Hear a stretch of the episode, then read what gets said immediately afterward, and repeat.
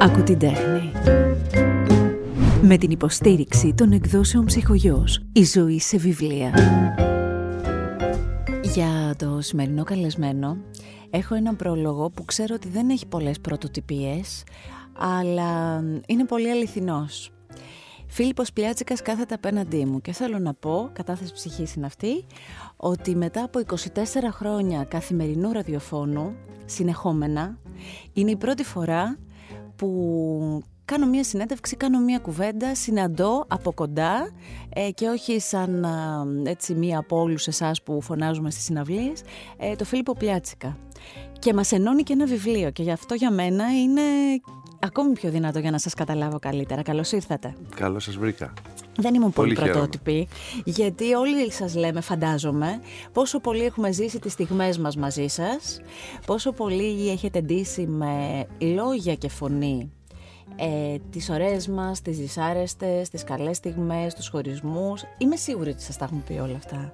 Και πολύ χαίρομαι όταν τα ακούω και είναι πολύ συγκινητικό όταν συμβαίνει αυτό, όταν δηλαδή κάποια από τα τραγούδια που έχουμε φτιάξει ε, λειτουργούν ως κάτι σαν soundtrack της ζωής κάποιων ανθρώπων. Είναι πολύ ωραίο, πολύ συγκινητικό και επίσης υπάρχει και η φράση Όπως καταλαβαίνεις, μεγαλώσαμε με τα τραγούδια σας. Ναι, μεγαλώσαμε με τα τραγούδια σας. Ε, το ξέρετε, αλλά και εσείς μεγαλώσατε μέσα από τα τραγούδια σας. Και εμείς μεγαλώσαμε. Και Καλώς είναι και ένα μαγικό πράγμα που στο μυαλό μας είναι και κάτι αϊθαλές. Δηλαδή, η Pixelax είναι Pixelax. Και ξέρετε κάτι, ο ήχος του τότε. Δηλαδή, και αν έχουν φρεσκαριστεί τα τραγούδια και αν έχουμε έρθει να τα ξανακούσουμε. Και... Τα θέλουμε όπως ήταν τότε τα, ναι, τα τραγούδια. Φοβερό το αυτό. Το έχουμε παρατηρήσει αυτό. Είμαι σίγουρη. Χρησιμοποίησατε μία λέξη και θέλω να ξεκινήσω από εκεί, αφού πρώτα κάνω έτσι λίγο σαφέστερη την παρένθεσή μου. Η αφορμή που συναντιόμαστε είναι ένα εξαιρετικά τρυφερό βιβλίο, το δεύτερο σας βιβλίο, που κυκλοφορεί από τις εκδόσεις Ψυχογιός, το κρατάω στα χέρια μου ο υπασπιστής του αυτοκράτορα. Γι' αυτό όμως θα μου επιτρέψετε αρχικά να μπαινοβγαίνω και στο τέλος να το συζητήσουμε και ακόμη περισσότερο γιατί έχω πολλά να ρωτήσω. Όπως Ε, χρησιμοποίησατε λοιπόν μία λέξη, τη λέξη soundtrack. Ότι όντως ένα, δύο, δέκα, δεκαπέντε, δεν ξέρω πόσο καθένας, μπορεί να χρησιμοποιήσει σαν soundtrack της ζωής του τα τραγούδια ε, είτε των Pixelax είτε της πορείας σας της ε, προσωπικής δισκογραφικά. Ε, εσείς, αν γυρνούσατε το χρόνο πίσω, να κοιτάξετε έτσι, να ρίξετε μια ματιά, που είμαι σίγουρη ότι που και που το κάνετε. Ποιο από τα τραγούδια αυτά θα ήταν soundtrack της δικής σας ζωής; Ε, είναι προφανής η απάντηση. Ε, είναι όλα. Γιατί γράφτηκαν, έχουμε ένα κυρίως βιωματικό τρόπο. Και εγώ προσωπικά βέβαια, με τον ίδιο τρόπο εξακολουθώ να γράφω τραγούδια, με ένα κυρίως βιωματικό τρόπο. Οπότε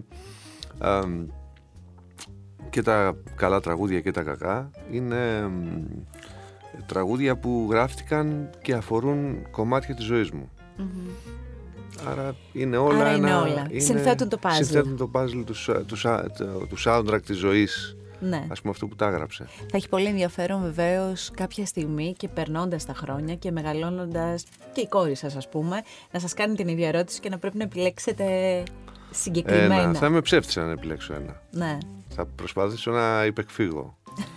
και είναι κάτι που δεν μου αρέσει, η υπεκφυγή. Έχω διαβάσει σε κάποια συνέντευξή σας που λέγατε ότι ε, δεν δε, μπορώ να χαρακτηρίσω ότι δηλαδή αν ήταν ροκ τα τραγούδια, αν ήταν. δεν θέλω να βάλω ταμπέλα. Ήταν τραγούδια που εξυπηρετούσαν την, την, ανάγκη που είχα μέσα μου. Αυτό ισχύει ναι. ακόμη και τώρα μετά από τόσα χρόνια. Ναι, βέβαια. Καταρχάς, ε, νομίζω ότι η μουσική δεν χωρίζεται σε πάρα πολλά. Ε, χάρη ευκολία, μπορούμε να χωρίσουμε σε πάρα πολλά είδη τη μουσική, mm. σαφώς. Και είναι και πολύ χρήσιμο. Όμως, εν τέλει, ε, νομίζω ότι χωρίζεται μόνο σε δύο είδη που είναι η μουσική που είναι η, που προέρχεται από ε, μια αληθινή προσπάθεια, ουσιαστική προσπάθεια να πεις κάτι είτε είναι καλό αυτό καλά καμωμένο είτε είναι αδέξια ή η προσπάθεια η τεχνητή να πεις κάτι ντε και καλά. Αυτές, αυτές οι δύο, η αληθινή ας πούμε και η ψεύτικη να βάλουμε μια ταμπέλα. Μ' αρέσει πολύ. Και ξέρετε κάτι, μου αρέσει πολύ γιατί ε, από τα χρόνια της δουλειάς μου ε, σε όλο αυτό που λέγεται μουσική, ραδιόφωνο, τηλεόραση, όλο αυτό το κομμάτι, ε, έχουμε ζήσει στεγανά. Και τα έχουμε ζήσει και θα μου επιτρέψετε βλακοδός.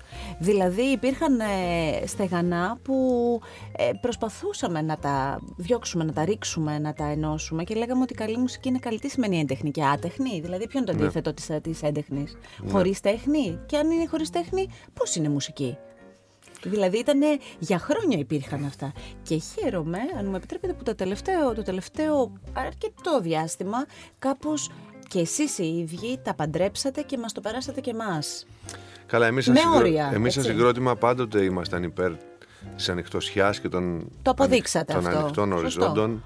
Πάντοτε λειτουργούσαμε σε μια πολύχρωμη κολεκτίβα που συνθέταμε όσο μπορούσαμε και όσο μας άρεσε. Διάφορα είδη μουσικής ή μουσικούς που ερχόντουσαν και μπαίναν στη δικιά μας ομάδα και παίζαμε μαζί μουσική, ε, προσπαθούσαμε να συνθέσουμε ε, είδη όπως η λαϊκή μουσική με τη rock μουσική, με την pop μουσικη με παραδοσιακά ε, είδη ε, εκεί που φτάνε, φτάνε τα χέρια μας και οι γνώσεις μας πάντοτε χωρίς να πάμε σε, σε μονοπάτια που δεν τα ξέραμε. Και αυτό ήταν η αγάπη μας για τη μουσική και εξακολουθούμε να το κάνουμε αυτό. Ε, τώρα βέβαια σε αυτή την εποχή το κάνεις πολύ πιο εύκολα γιατί ακολουθήθηκε σαν μόδα, ας χρησιμοποιήσουμε αυτή τη λέξη. Όταν το ξεκινήσαμε εμείς αυτό, φάγαμε πολύ ξύλο. Μα εγώ θυμάμαι ένα εύκολο που μπορώ να θυμηθώ είναι ο Βασίλης Καράς κοντάς ναι, σας και μια τεράστια, αδιανόητη επιτυχία που τους ένωσε όλους. Δηλαδή, ε, καταρχάς ήταν Pixlax. Δηλαδή ήταν, δεν ο ήχος ήταν ο δικός μας ήχος, ναι. όπως ήταν και στον υπόλοιπο δίσκο, στον τρίτο δίσκο του συγκροτήματο, mm-hmm. 1993. Λεγόταν Ο ήλιος του χειμώνα με μελαγχολή. Ναι. Όπου με χαρά και με πολύ αγάπη υποδεχτήκαμε και ήρθε ο Βασίλης ο Καράς και τραγούδισε το τραγούδι αυτό. Ας την αλέει, ας την αλέει Εκείνη μόνο ξέρει και μέσα της τα κλαίει Ας την αλέει, ας την αλέει Εκείνη μόνο ξέρει και μέσα της τα κλαίει Ας την λέει Αλλά δεν ήταν μόνο αυτό. Ε, Εμείς και στον επόμενο δίσκο Κάναμε συνεργασία με, με τον Τζορ Στάθος ε, Έναν κλαρινίστα ε, που έπαιζε πολύ ωραία παραδοσιακά. Είχε συμμετάσχει στο δίσκο το, των Waterboys τον προηγούμενο χρόνο. Ε, κάναμε διάφορες συνθέσεις και με την παραδοσιακή μουσική και με την λαϊκή χωρίς να έχουμε αυτό το φόβο του, του σωστού και των στεγανών και ξέροντας ότι αυτό θα φάει πολύ ξύλο. Δηλαδή ήταν μια εποχή στην Ελλάδα όπου ε, εξακολουθεί να ισχύει, αλλά ισχύει με άλλο τρόπο, της ε, αληθοφάνειας, της ε, σοβαροφάνειας, της, ναι. μιας δίθεν κατάστασης, ας πούμε, ότι κάπως πρέπει να είναι τα πράγματα χωρίς κανένα λόγο. Χωρίς κανένα λόγο. Και εξακολουθεί να συμβαίνει αυτό βέβαια. Με έναν τρόπο ναι, άλλο. Με έναν τρόπο, ναι. Έχει, έχει βοηθήσει και λίγο και, και η νέα γενιά. Νομίζω ότι κάπως λίγο προσπάθησε να το ανοίξει. Αυτό πάτησε σε εσάς. Ήσασταν από τα καλά μας παραδείγματα και νομίζω ότι υπάρχουν ε, μουσικοί που ναι. πια ε, το ναι, βλέπουν αλλιώς. Μα τώρα, μα τώρα αυτό που τότε είχαμε ε, πρωτοφτιάξει εμείς ε, είναι το mainstream της σημερινής εποχής. Ναι. Τώρα, μιας και λέμε για το τώρα, από τους καλλιτέχνες που είναι τώρα και με τους οποίους έχετε συνεργαστεί, δηλαδή έχετε συνεργαστεί και σε, και σε φρεσκάρισμα των τραγουδιών σας. Υπάρχουν κάποια ονόματα έτσι που ξεχωρίζετε, που σας αρέσουν εσάς; Υπάρχει πολλοί κόσμος που είναι πολύ ταλαντούχος. Εγώ, ας πούμε, έχω πολύ μεγάλη αγάπη στην Ελεονόρα της Ζουγανέλη. Και η Ελεονόρα είναι ένα κορίτσι που μέσα μου την αισθάνομαι ότι είναι το γούρι μου. Γιατί; Γιατί ε, όταν δεν την ήξερε και πολύ ο κόσμος, ε, αλλά σαφώς είχε την ίδια πολύ όμορφη φωνή, ε, σε άλμπουμ που είχα κάνει και προσωπικά, η Ελεονόρα ήταν σχεδόν πάντα εκεί στα κομμάτια μου. Υπάρχει, αν κάποιος ακούσει κομμάτια, θα την, θα την καταλάβει. Αν ψάξει λίγο, θα καταλάβει στα φωνητικά. Φωνητικά, ε. Θα δει την Ελεονόρα. Ε, έχω, υπάρχουν πάρα πολλοί πάρα πολλά, πολλά που υπάρχουν σήμερα και ε, κάνουν ωραία μουσική και δημιουργούν εικόνες και μπορούν να σου ανοίξουν τους ορίζοντες. Συγκροτήματα; Που είναι και μια δύσκολη περίπτωση το συγκρότημα με πορεία, χωρίς να, θα το πω έτσι απλουστευμένα, χωρίς να μαλώσουν, χωρίς να βάλουν μπροστά προσωπικά, ε, προσωπικούς εγωισμούς. Κοίτα, αυτό είναι ένα άλλο κομμάτι. Το, το, το, ε, το, τι χαρακτήρα έχει κάποιος δεν είναι απαραίτητα συνειφασμένο με, το, τι, με το τι τέχνη ναι. εξασκεί. Συμφωνώ. Ε, ε, καθαρά στο κομμάτι της τέχνης και συγκροτήματα υπάρχουν. Απλώς θέλω να πω εδώ, για να μην αδικήσω, με βλέπεις και δεν λέω συγκεκριμένα ναι. συγκροτήματα, γιατί σίγουρα θα ξεχάσω άλλα. Αλλά υπάρχουν πάρα πολλοί νέοι άνθρωποι που κάνουν πολύ όμορφα πράγματα. Όμως υπάρχει, και πρέπει να το πω αυτό, υπάρχει στη χώρα μας κάτι εδώ και πάρα πολλά χρόνια που εγώ προσωπικά το έχω ονομάσει ξενολιγούρα για να, για να συνεννοούμαστε. Ας πούμε υπάρχουν συγκροτήματα μπορεί να δραστηριοποιούνται στο παγκρατη Λέω μια τυχαία περιοχή. Και να ακούς και να είναι διαμάντι αυτό που ακούς. Και κάτι αντίστοιχο στο ίδιο ύφος να δραστηριοποιείται στην Μεγάλη Βρετανία, στην Αγγλία ας πούμε. Το χειροκροτούμε στη Μεγάλη Βρετανία. Βεβαίως, οι Έλληνες εδώ δεν το υποδεχθούμε. Μπορεί να το πάμε, δεν ξέρω και στο Καλιμάρμαρο, δεν ξέρω που θα το πάμε. Μπορεί να το πάμε, να το υποδεχτούμε με τιμές, με... Ενώ στην πραγματικότητα είναι δύο πολύ ωραία πράγματα τα οποία απλώς έτυχε να δημιουργηθούν σε διαφορετικά μήκη και πλάτη του πλανήτη. Τα παιδιά της διπλανής πόρτας για κάποιο τρόπο τα θεωρούμε δεδομένα και δεν τους, ε, δεν τους δίνουμε τα credits που θα έπρεπε να τους δώσουμε. Σε αυτό θα, θα μου επιτρέψει να εμείνω, εδώ και χρόνια εμένω σε αυτό, γιατί το θεωρώ πάρα πολύ Ακούω πολύ όμορφα πράγματα. Τώρα, ας πούμε, κάνουμε μια παραγωγή με δύο ακόμα παιδιά που είναι έμπειροι στον χώρο της μουσικής παραγωγή και αυτή σε ένα κορίτσι που λέγεται Τζοάννα Ε, την αναφέρω ως, ως μια ένδειξη και ένα παράδειγμα ενός πολυτάλαντου ανθρώπου που είναι στιχουργός, είναι α, ε, συνθέτης, ε, είναι και πολύ ωραία τραγουδίστρια και σίγουρα ελπίζω να μην βρει τα ίδια ε, απολυθώματα του παρελθόντος, αυτή τη λιγούρα, αυτό το, το σύνδρομο της, ε, της ε, του ότι είναι από τη διπλανή πόρτα ας πούμε και άρα δεν έχει την ίδια αξία το ίδιο ακριβώς καλλιτεχνικό δημιούργημα και αποτέλεσμα με κάτι που δεν θα ήταν από την Ελλάδα. Είναι φοβερό αυτό που Έχει μεγάλη βαρύτητα που το λέτε εσείς γιατί εσείς, ε, μπορεί τώρα να σας βλέπουμε και να λέμε μια ολόκληρη ιστορία, αυτό μεγαλώσαμε μαζί σας, τα τραγούδια, όλη αυτή την, ε, τη δόξα, γιατί έχετε γνωρίσει αδιανόητες, έχετε ζήσει αδιανόητα ε, σκηνικά μπροστά σας, συναυλίες σας, είμαι σίγουρη γι' αυτό. Ε, όμως όταν ξεκινήσατε κι εσείς, είχατε πει ότι μετρούσατε τους ε, ε, ανθρώπους που Έχουμε κάνει πολύ μεγάλα νούμερα, έχουμε 7 άτομα, 12, κανέναν έχουμε ε, ζήσει μεγάλες επιτυχίες ναι. Ε, μέχρι ότου μπορέσουμε σιγά σιγά να δημιουργήσουμε ένα πυρήνα ανθρώπων και να ακολουθήσει πάντα το δρόμο της. Ποιοι ήταν αυτοί που σας πίστεψαν, ε, δηλαδή έχετε μπροστά σας σαν φιγούρα ανθρώπους που σας πρωτοπίστεψαν όταν είχατε τους 7, όχι τους 80.000, εκεί δεν τους χρειαζόταν να σας πιστέψουν, σας ξέραμε, σας πιστεύαμε εμείς. Λοιπόν, το, το 89, τέλος 89, ε, με τον Μπάμπι, το Στόκα, ναι. ε, είχαμε φτιάξει ένα τραγούδι που έλεγε στο ρεφρέν «Πεθαίνω Μια μπαλάντα. Τελείως άτοπη και άκερη για εκείνη την εποχή, όπου το λαϊκό pop ε, άκμαζε και ήταν στην αποθέωσή του. Ε, Παρ' όλα αυτά, εμείς με μια κασέτα το πήγαμε στην, σε διάφορες εταιρείες μεταξύ των οποίων και η EMI στον Περισσό που ήταν τότε. Εκεί υπήρχε ένας ε, ένας παραγωγός που λεγόταν Σεκόντος Μπουχάγερ. Είχε αυτό το περίεργο όνομα. Ο Σεκόντος, παρεμπιπτόντως, τώρα που γράφουμε αυτή την εκπομπή, εχθές έφυγε από τη ζωή. Και γι' αυτό έχω, αισθάνομαι την ανάγκη να το αναφέρω, γιατί του χρωστάμε τόσα πολλά και έχουμε πει λίγα μέσα στη δίνη της ζωής και του χρόνου και όλων αυτών που μας συμβαίνουν. Δεν έτυχε να να πούμε για το Σεκόντο αυτά που άξιζε να πούμε.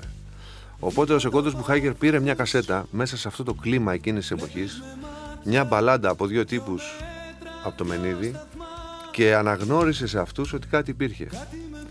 Ε, πήγε αμέσως αυτή την κασέτα στον Μάνο Ξηδούς, ο οποίος ήταν, ε, δούλευε τότε στην ίδια εταιρεία με το Σεκόντο και έτσι ξεκίνησε αυτή η πορεία των Big Slacks. Δηλαδή οι δυο αυτοί άνθρωποι, Μάνος Ξηδούς και Σεκόντος Μπουχάγερ, πίστεψαν στην πάντα. Ήταν η παραγωγή που υπέγραψαν τον πρώτο άλμπουμ και έτσι ξεκίνησε η πορεία μας. Άρα όταν με ρώτησες για τις, τις δύο φυσιογνωμίες που έχω μπροστά μου που πίστεψαν στην πάντα είναι αυτές, αυτοί οι δύο άνθρωποι και βέβαια ο Ξηδούς από εκεί και πέρα, από εκεί και πέρα ε, παράτησε και τη, τη δουλειά που είχε στην δισκογραφική, μπήκε στην πάντα και κάναμε όλο αυτό το ταξίδι που κάναμε μαζί. Ε, έχετε συνεργαστεί με τόσο μεγάλα ονόματα και όχι μόνο της Ελλάδας και του εξωτερικού. Υπάρχει κάτι που σας ξέφυγε στην πορεία αυτών των χρόνων; Κάτι που το είχατε μέσα σας και δεν το καταφέρατε; Αποθυμένα όχι δεν έχουμε καθόλου. Ε, με την έννοια ότι είχαμε κάτι ντε και καλά, ένα στόχο που θέλαμε να κάνουμε και δεν το κάναμε. Εμάς μας ερχόταν τα πράγματα πολύ φυσικά γιατί υπηρετούσαν τα τραγούδια, υπηρετούσαν τη μουσική. Το κάθε τι έγινε γιατί αυτό μέσα στο περίεργο κεφάλι μας, ε, στη φαντασιόπληκτη φύση μας, ήταν αυτό που τέριαζε στο, στο κάθε τραγούδι και στις μουσικές του. Από το Βασίλη Καρά και τους, το Χάρη και τον Πάνο Κατσιμίχα μέχρι το Sting και τον Eric Μπάρτον. Ο, τώρα θα μου πεις είναι τόσο εύκολο, σου έρχεται στο κεφάλι ο Βασίλης Καράς ή ο Sting και... Είναι αυτό που λέμε σε ένα τραγούδι το 2018 που ξαναφτιαχτήκαμε και παίζουμε από τότε μαζί. Βγάλαμε ένα άλμπουμ και λέμε ένα τραγούδι που λέγεται από την αρχή. Από την αρχή. Και λέει σε κάποιο σημείο ότι από, ε, φεύγοντας μικρός από το σπίτι αισθανόμουν ότι είχα πάντα δίπλα μου μια διάφανη σκιά που με κράταγε από το μανίκι και μου έλεγε θα μάθεις τα μυστικά του κόσμου. Κάπως, κάπως έτσι συνέβαινε με, με εμάς. μα δεν απαντώ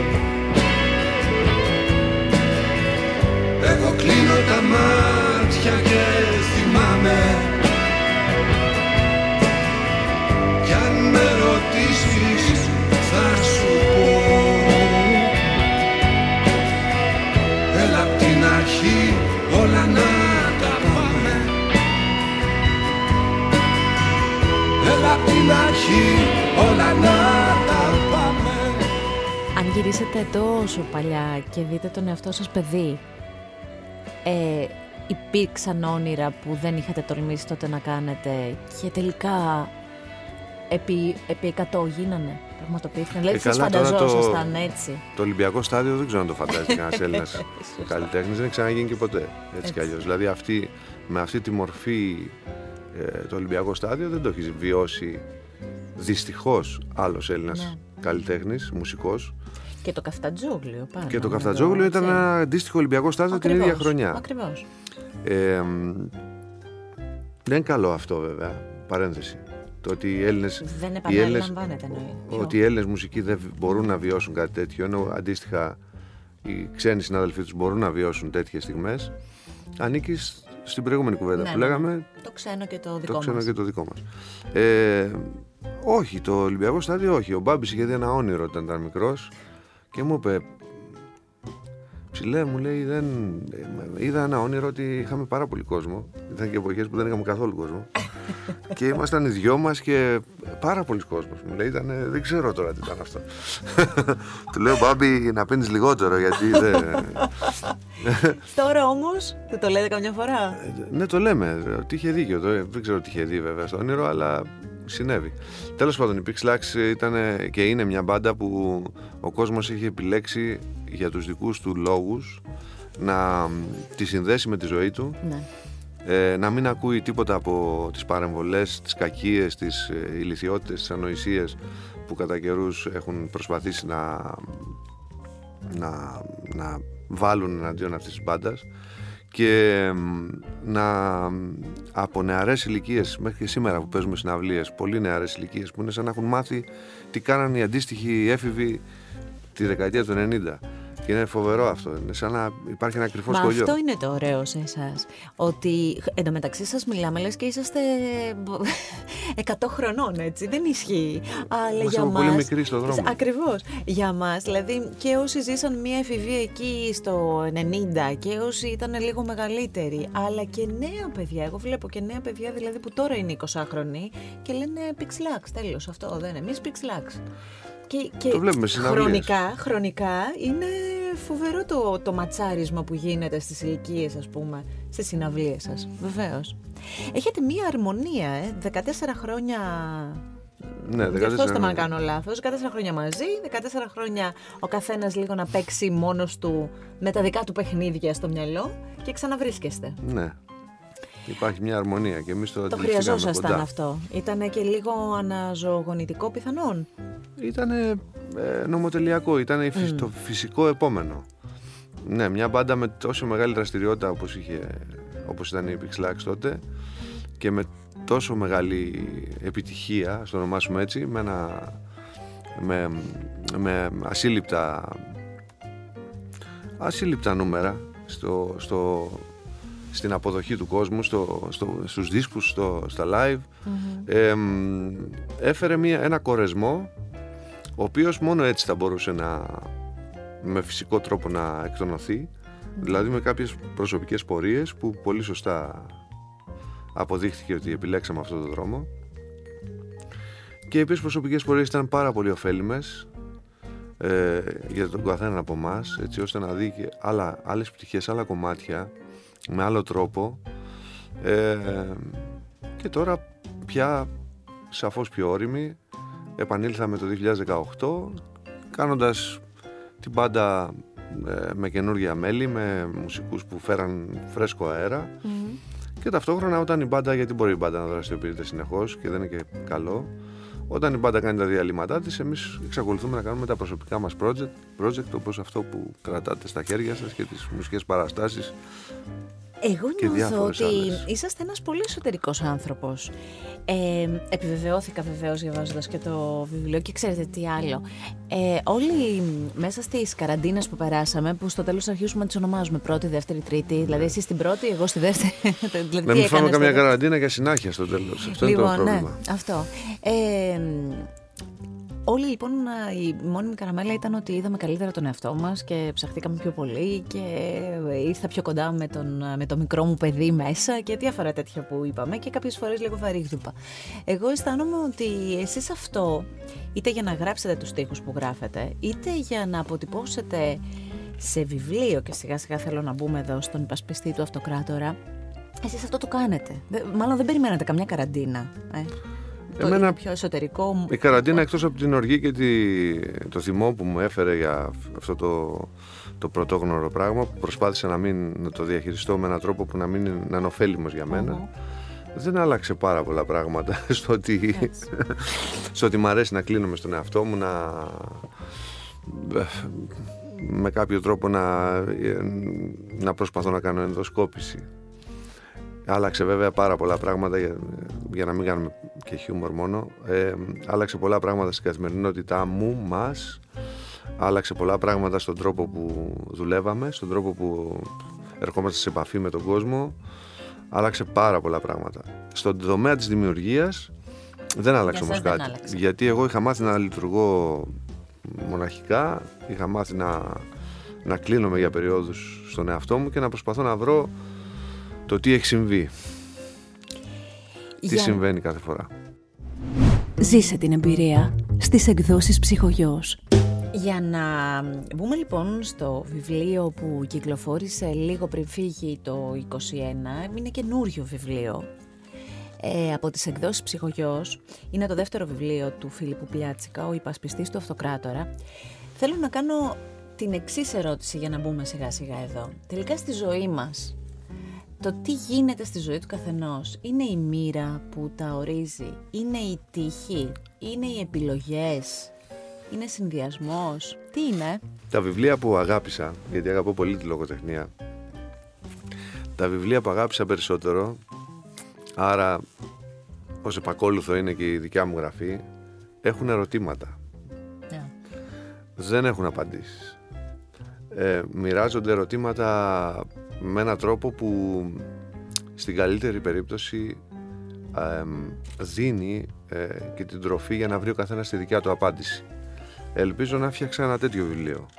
Ναι. Και έτσι τα βιβλία που θέλω να γράφω και αν μου προκύψει η ανάγκη να συνεχίσω, έτσι θα ήθελα να είναι. Θέλω να είναι βιβλία που να τοποθετούνται και σε ένα κεντρικό άξονα, σε ένα κεντρικό ερώτημα και αυτό μέσα από τη μυθοπλασία να περνάει τις δικές μου απόψεις, το, το, τη δικιά μου οπτική ή και την οπτική άλλων και να δίνει την τροφή για να μπορέσουμε να λίγο να, αν μπορούμε να δώσουμε κάποιες απαντήσεις σε τόσο βασικά ερωτήματα. Διαβάζοντας το βιβλίο αυτό, ε, τρία, τρία χαρακτηριστικά έχω έτσι πολύ έντονα να μοιραστώ μαζί σας και όταν το διαβάσετε και όλοι θα τα καταλάβετε και θα έχετε και τη δική σας άποψη έτσι κι αλλιώς. Βλέπεις ότι ζεστάθηκα από την κουβέντα. Από την κουβέντα. Για καλό θα το πάρω αυτό. λοιπόν, ε, το πρώτο είναι ότι είναι ένα, μια πολύ τρυφερή γραφή. Το δεύτερο είναι ότι είναι μια πολύ έντονα κινηματογραφική ματιά και το τρίτο είναι ότι θα μπορούσε βεβαίως να είναι γραμμένο από έναν ποιητή, γιατί ένας ποιητής έχει πολύ πιο μεστό λόγο, δεν φλιαρεί. Και αυτό το βιβλίο δεν κρεμάει, δεν φλιαρεί. Αυτά τα τρία χαρακτηριστικά έχω να πω εγώ. Πολύ πολύ χαίρομαι που τα λες, που αλήθεια το λέω και είναι ένα, ένα καινούριο πεδίο για μένα, σαφώς. Και πολύ χαίρομαι που άνθρωποι που διαβάζουν και που αγαπούν τη Ναι. λογοτεχνία και το διάβασμα ε, έρχονται και, και συμφωνούν όπως εσύ σε αυτά που προανέφερες. Είναι ζητούμενα για μένα αυτά, ναι. Είναι αναλυτικός μεν ο λόγος στην λογοτεχνία, δεν είναι ο συμπυκνωμένος λόγος που έχεις σε ένα τραγούδι, Σωστά. αλλά ο αναλυτικός λόγος δεν σημαίνει φλιαρία. Ακριβώς. Ε, ο πρόλογος του βιβλίου ανήκει σε μία πένα που πολύ πολύ αγαπώ, Μάρο Βαμβουνάκη και μάλιστα στο οπιστόφυλλο έχει μ, έτσι ένα, ένα κομμάτι, ένα απόσπασμα από αυτό τον πρόλογο. Θα μου επιτρέψετε να το διαβάσω. Ο Φίλιππος Πλιάτσικας δούλεψε όχι μόνο ιστορικά, αλλά κυρίως ψυχολογικά, υπαρξιακά, το εσωτερικό των ανθρώπων του και σταμάτησε στο όριο όπου ξεκινά το απερίγραπτο μυστήριο των ψυχών. Ένα μυστήριο που ολοφάνερα το σέβεται, το πιστεύει και αυτό είναι που δίνει αχλή και ποιοτικότητα στη γραφή του. Μια υποψία αθανασίας ατέρμονου κορυφώνεται όσο προχωράει το θέμα. Είναι ένα βιβλίο που εγώ αντιλαμβάνομαι ότι έχετε κάνει πάρα πολύ μεγάλη έρευνα γι' αυτό. Ναι, δεν γινόταν. Είναι ένα ιστορικό μυθιστόρημα. Βέβαια, Ε, Είναι ιστορικό μυθιστόρημα, κύριε Πλιάτσικα. ε, ας το ονομάσουμε έτσι για να μπορέσουμε να Να συνεννοηθούμε. συνεννοηθούμε. Γιατί τα ιστορικά μυθιστορήματα, λοιπόν, εμένα δεν είναι το καλύτερό μου. Δηλαδή, θέλω όταν θα πάρω να. Διαβάζω πάρα πολύ. Μ' αρέσει πολύ. Όταν θέλω να διαβάσω ένα μυθιστόρημα, θέλω να χαθώ στην ιστορία του, ε, να έχει ουσία, να πάρω κάτι, αλλά να μην αναλωθώ σε τόσα πολλά ιστορικά, Ναι. γιατί, αν και τριτοδεσμήθησα, ε, λίγο ας πούμε κουράζομαι. Μπούχτισες. Μπούχτισα, Ναι. μπράβο, ευχαριστώ. ε, αυτό λοιπόν έχει χαρακτηριστικά ιστορικού μυθιστορήματος γιατί πραγματικά μαθαίνεις πράγματα της ιστορίας αλλά είναι μυθιστόρημα. Είναι μυθιστόρημα. Είναι μια μυθοπλασία. Έχει αυθαιρεσίες ιστορικές.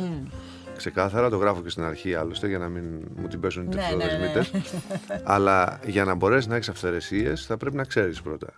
Να ξέρεις ότι έχεις κάνει αυθαιρεσίες, Ναι. να έχεις γνώση του τι συνέβη. Εγώ προσπάθησα να μάθω για την εποχή εκείνη, έχοντας την πρώτη πληροφορία που με ξάφνιασε σε μια βόλτα που έκανα στην Ιεράπετρα Μια ταμπέλα, ε. πριν από κάπου κάτι είδα. χρόνια σε ένα σπίτι ε, τιμόρο από τότε. Τώρα έχω μάθει ότι έχει αρχίσει να φτιάχνεται, να γίνει Μμμ. νομίζω λαογραφικό μουσείο, δεν θυμάμαι τι θα το κάνουν. Και έγραφε ότι εδώ έμεινε για, για ένα βράδυ, για δύο ο Ναπολέον Βοναπάρτης. Ε, και άρχισα να ψάχνω γιατί μου φάνηκε πολύ περίεργο πως ένας τέτοιος στρατιλάτης, ας πούμε, ματαιόδοξος και όλα αυτά που είχε ο, τα στοιχεία που είχε τα καλά και τα κακά ο συγκεκριμένος, πώς πέρασε από εκεί. Ψάχνοντας ε, βρήκα, βρήκα ε, πτυχές της ιστορίας, δημιουργήθηκαν οι φανταστικοί ήρωες, οι φανταστικές ιστορίες. Φανταστικοί ήρωες όμως που ακουμπάνε πολύ πάνω στους πραγματικούς. Ναι, δηλαδή ναι. εγώ Έχουν εγώ ένα λίγο τέτοιο παιχνίδι. στην αρχή μέχρι να το καταλάβω εκεί λίγο με τη δουλειά, σαν τις πλακεντίες, λίγο έψαχνα, λίγο ε, κόλλησα, λίγο τώρα καταλαβαίνω σωστά, με δουλεύουν κάπου, ας πούμε, είναι η ιστορία, είναι λίγο που ακουμπάει. Ε, ο Ναπολέον Βοναπάρτης ήταν μια προσωπικότητα που ανέκαθεν, ας πούμε, σας κέντριζε το ενδιαφέρον. Όχι. Όχι. Όχι, γιατί θεωρώ, δεν, ε, κατά κάποιο τρόπο τον θεωρώ και μια ε, αμφίσιμη, αμφιλεγόμενη προσωπικότητα.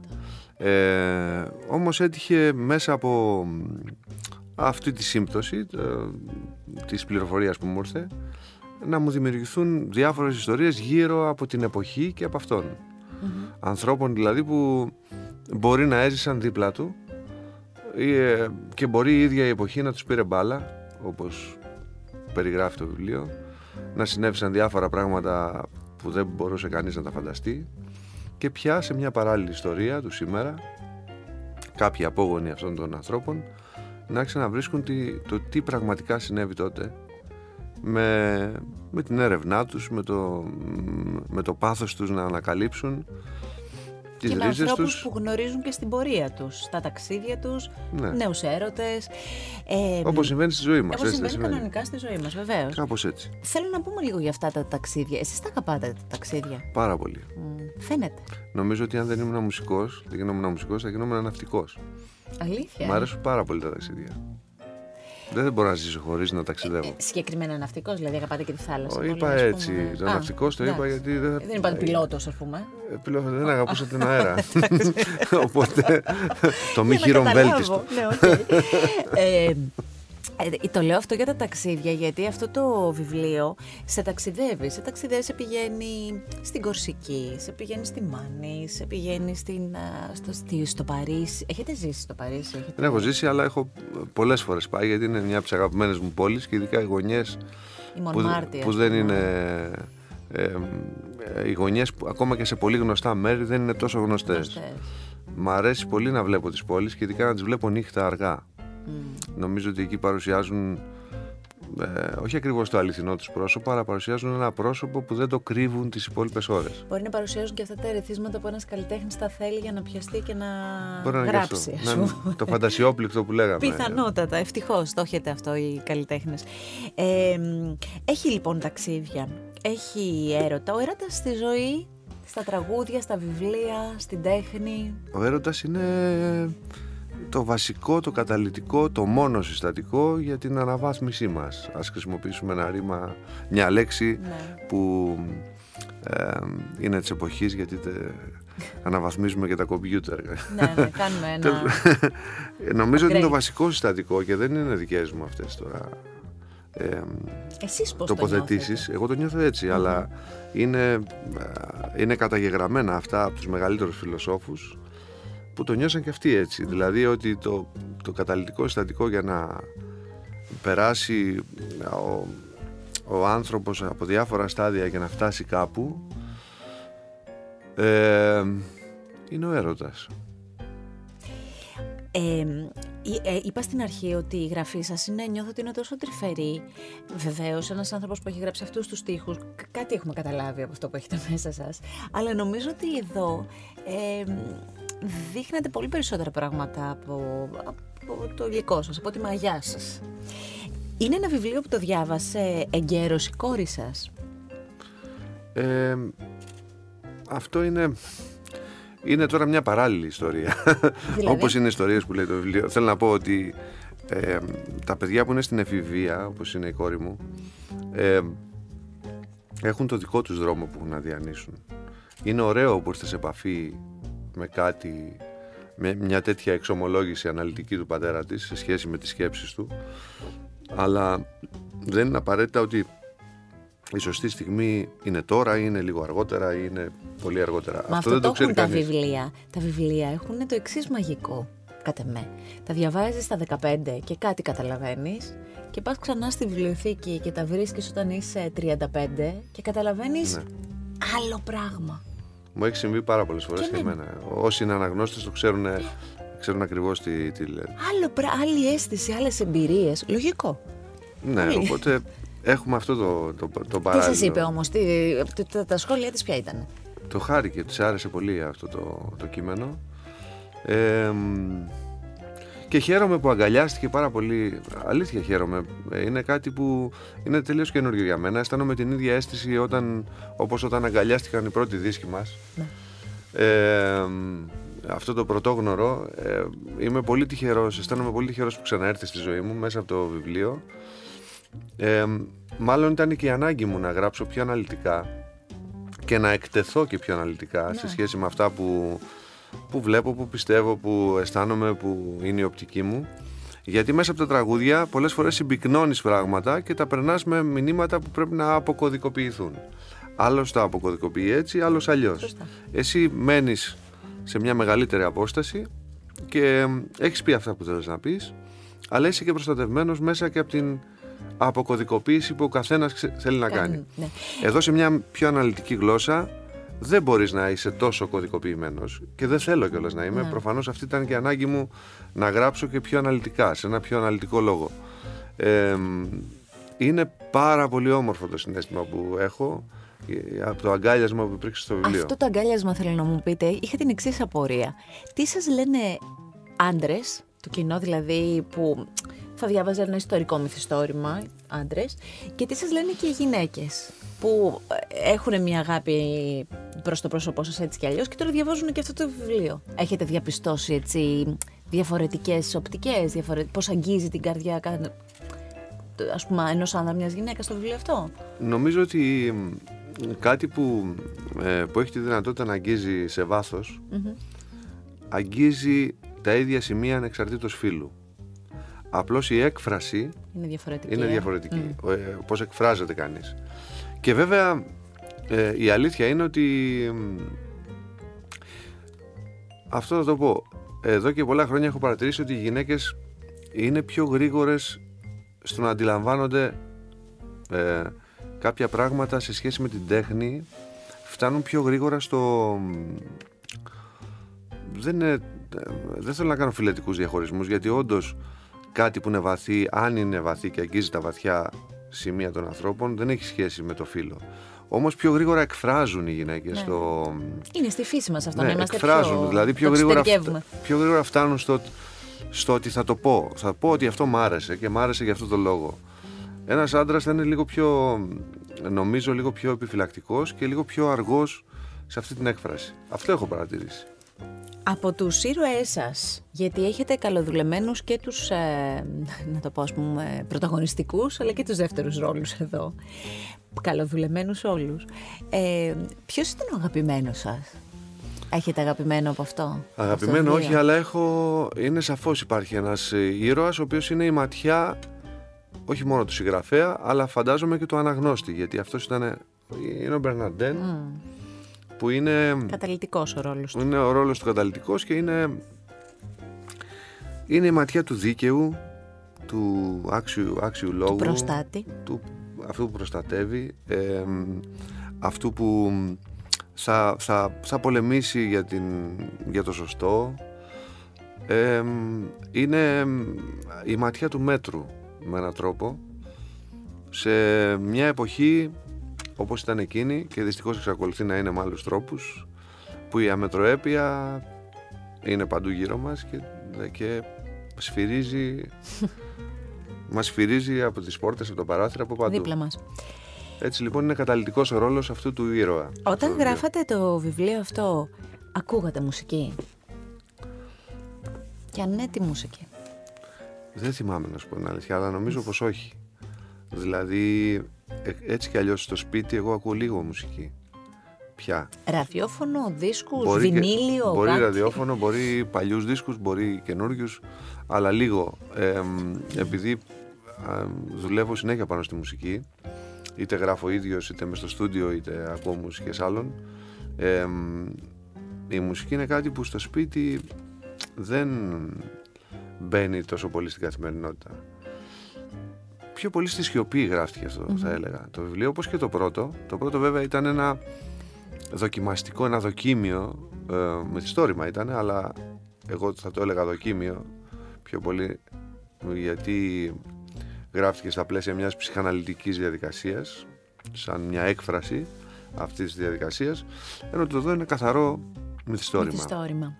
Ε, υπάρχει στα πλάνα σας ή στο σιρτάρι σας επόμενο; Και ανέθανε Μ' αρέσει μυθιστόρημα. πάρα πολύ η διαδικασία.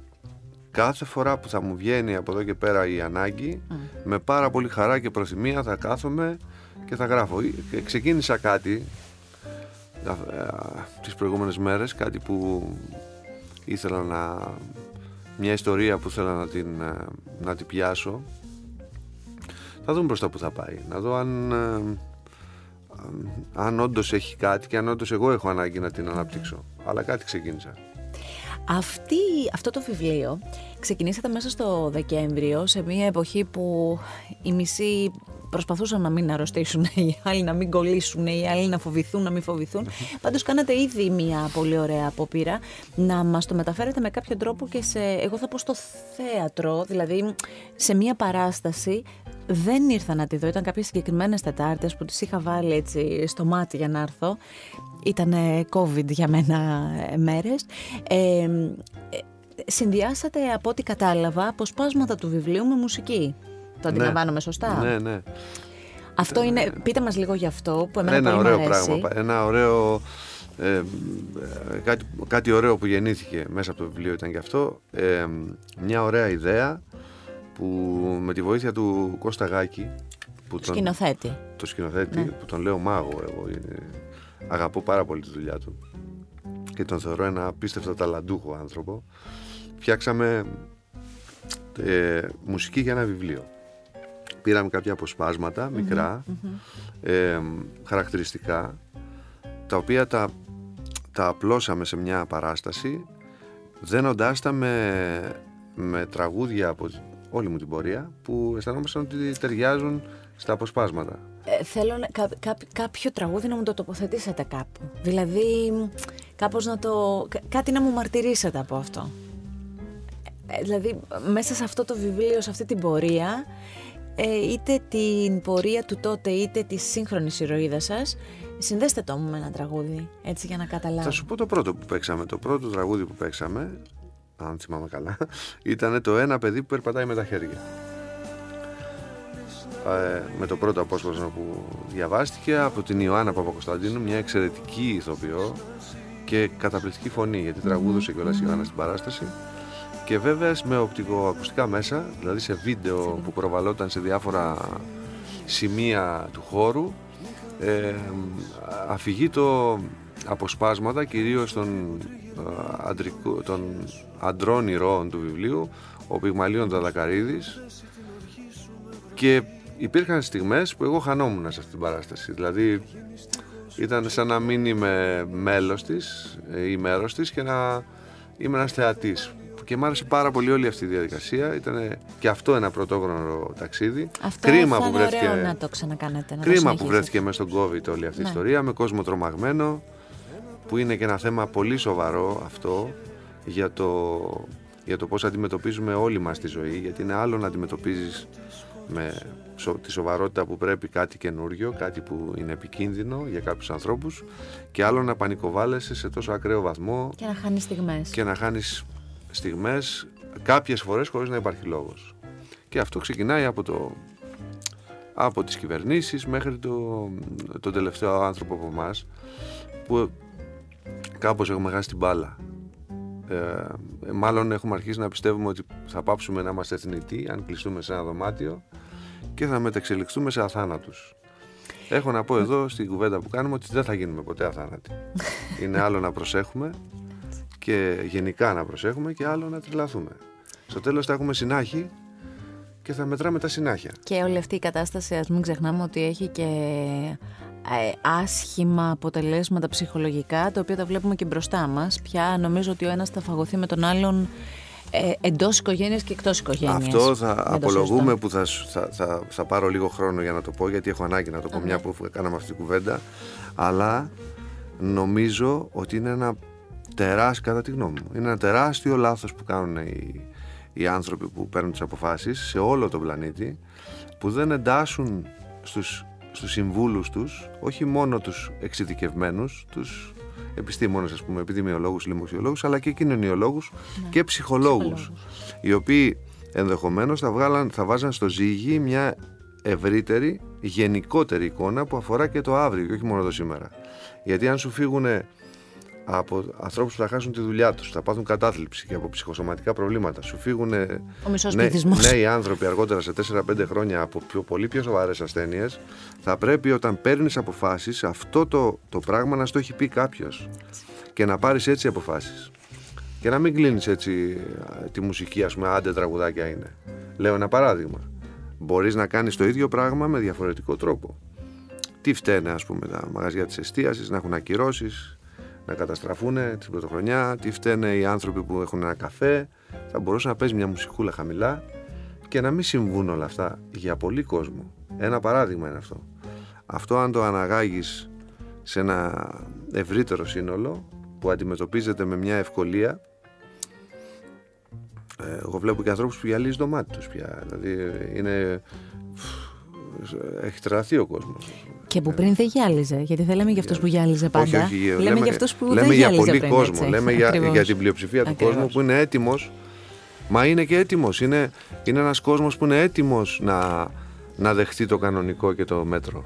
Και ξαφνικά του προσφέρει συνέχεια την αμετροέπεια. Είναι απίστευτη. Αυτό που συμβαίνει για μένα είναι πραγματικά μ, καινούριο. Καινούριο, πολύ καινούριο. Δηλαδή να έχεις έναν κόσμο που στην πλειοψηφία του είναι έτοιμος να, να δεχθεί το λογικό και να, βγαίνει, να βγαίνεις παράλογα. Άλλο. Περί, πολύ περίεργο. Και μ, για να ε, μείνω και σε αυτό το κομμάτι που είπατε, ας μην ξεχνάμε ότι η τέχνη είναι αυτή που ξεσκονίζει την καθημερινότητά μας, την ψυχή μας. Η τέχνη είναι αυτή που αν έχουμε κάποιο περιθώριο να γίνουμε καλύτεροι άνθρωποι, καλύτερο, το εγώ μας να το κάνουμε καλύτερο, μέσα από αυτή θα την κάνουμε. Οπότε την τέχνη ας την αφήσουμε λίγο στην άκρη και να, να είναι... Την αφήσαν στην άκρη. Σωστά. Την με την αφήσαν με άλλο- άλλη. με άλλο τρόπο στην Με άλλο άκρη. τρόπο στην άκρη. Δεν εννοούσα αυτό. Εννοούσα να, να, να τη φορτίσουμε τις μπαταρίες μας μέσα από αυτήν. Ε, θα κλείσω αυτή την ε, κουβέντα που πολύ με έχει χαροποιήσει, να σας πω την αλήθεια, και θα χαρώ έτσι να ξαναβρεθούμε και να τα ξαναπούμε. Με επόμενο βιβλίο, με επόμενο δίσκο, ό,τι θέλετε εσείς. και εγώ πολύ σε ευχαριστώ που με κάλεσες. Να είστε καλά. Θα σας πω λοιπόν, ε, γράφω στίχους, γράφω βιβλίο. Γράφω. Ας ξεκινήσουμε από το ρήμα που είναι πολύ δυνατό για εσάς από ό,τι καταλαβαίνω η δύναμη της- των λέξεων. Γράφω στίχους, γράφω βιβλίο. Δύο κομμάτια σας, δεν ξέρω πόσο διαφορετικά, πόσο εσείς είστε, πόσο συ- κάνουμε την σύνθεσή τους. Βάλτε τα μου λίγο έτσι σε μια προσωπική σας ζυγαριά. Ε, τα, τα λόγια που γράφονται στους στίχους, στα τραγούδια, ήταν ο τρόπος που, που είχα εφεύρει για να μπορώ να εκφράζομαι και να μπορώ να επικοινωνώ λέγοντας όπως σου είπα και σε προηγούμενη ερώτηση λέγοντας με ένα κωδικοποιημένο τρόπο ε, κάποια πράγματα που είχα ανάγκη να τα εκφράσω. Ναι. Ε, τώρα που ήρθες στη ζωή μου το βιβλίο έχω αρχίσει να τα εκφράζω, να εκφράζω την οπτική μου μέσα από ιστορίες άλλων ανθρώπων βέβαια όπως είναι η μυθοπλασία και το, ο υπέροχος κόσμος της λογοτεχνίας ε, χ- ε, χωρίς να χρειάζεται, να χρειάζεται να είναι τόσο κωδικοποιημένα και, και να έχουν έτσι μια πιο αναλυτική μορφή. Δεν ξέρω να σου πω τι διαλέγω. Είναι, είναι τόσο όμορφο αυτό που συμβαίνει. Ε, δεν ξέρω πώς ακούγεται σε μια τέτοια εποχή αυτή η φράση. Αλλά η αλήθεια είναι ότι αυτό που συμβαίνει είναι πάρα πολύ όμορφο. Δηλαδή ε, ε, το έχω χαρεί πάρα πολύ και ε, αν θέλουμε να πούμε κάτι ε, καταληκτικό σε σχέση με αυτό μπορούμε να πούμε ότι είναι δύο κομμάτια της ίδιας σημαντικότητας για μένα και είναι δύο κομμάτια από μένα που με πολύ χαρά, αγάπη και φροντίδα τα καταθέτω στην κρίση του αναγνώστη του ακροατή. Το βιβλίο «Υπασπιστής του Αυτοκράτορα» με την υπογραφή του Φίλιππου Πλιάτσικα κυκλοφορεί από τις εκδόσεις Ψυχογιός. Ε, μην το χάσατε και μέσα από τη σελίδα του Art Podcast θα μπορέσετε να το δείτε και να το αγοράσετε αν θέλετε. Ε, θα περάσετε πολύ ωραία, θα συγκινηθείτε, θα ταξιδέψετε, θα σκεφτείτε, θα δείτε τη ζωή σας και όπως μου είπε όταν το συνάντησα πριν ξεκινήσει η συνέντευξή μας μου είπε ο κύριος Πλιάτσικας ότι του λέω εντάξει εγώ να ψάξω τις ρίζες μου κάπου στη δράμα θα με πάνε και μου είπε ποτέ δεν ξέρεις. Οπότε έχω ταξίδι να ξεκινήσω. Ποτέ δεν ξέρεις. Κανείς μας. Κανείς μας. Σας ευχαριστώ ιδιαίτερα που είσαστε εδώ. Εγώ ευχαριστώ. Ε, και αυτό το επεισόδιο, όπως και κάθε επεισόδιο Art Podcast, μπορείτε να το απολαύσετε μέσα από το artpodcast.gr αλλά και από όλες τις δημοφιλείς πλατφόρμες, όποια και αν επιλέγετε εσείς για να ακούσετε podcast. Με την υποστήριξη των εκδόσεων Ψυχογιός, η ζωή σε βιβλία. Άκου την τέχνη. Art Podcast. Με τη Γιώτα Τσιμπρικίδου.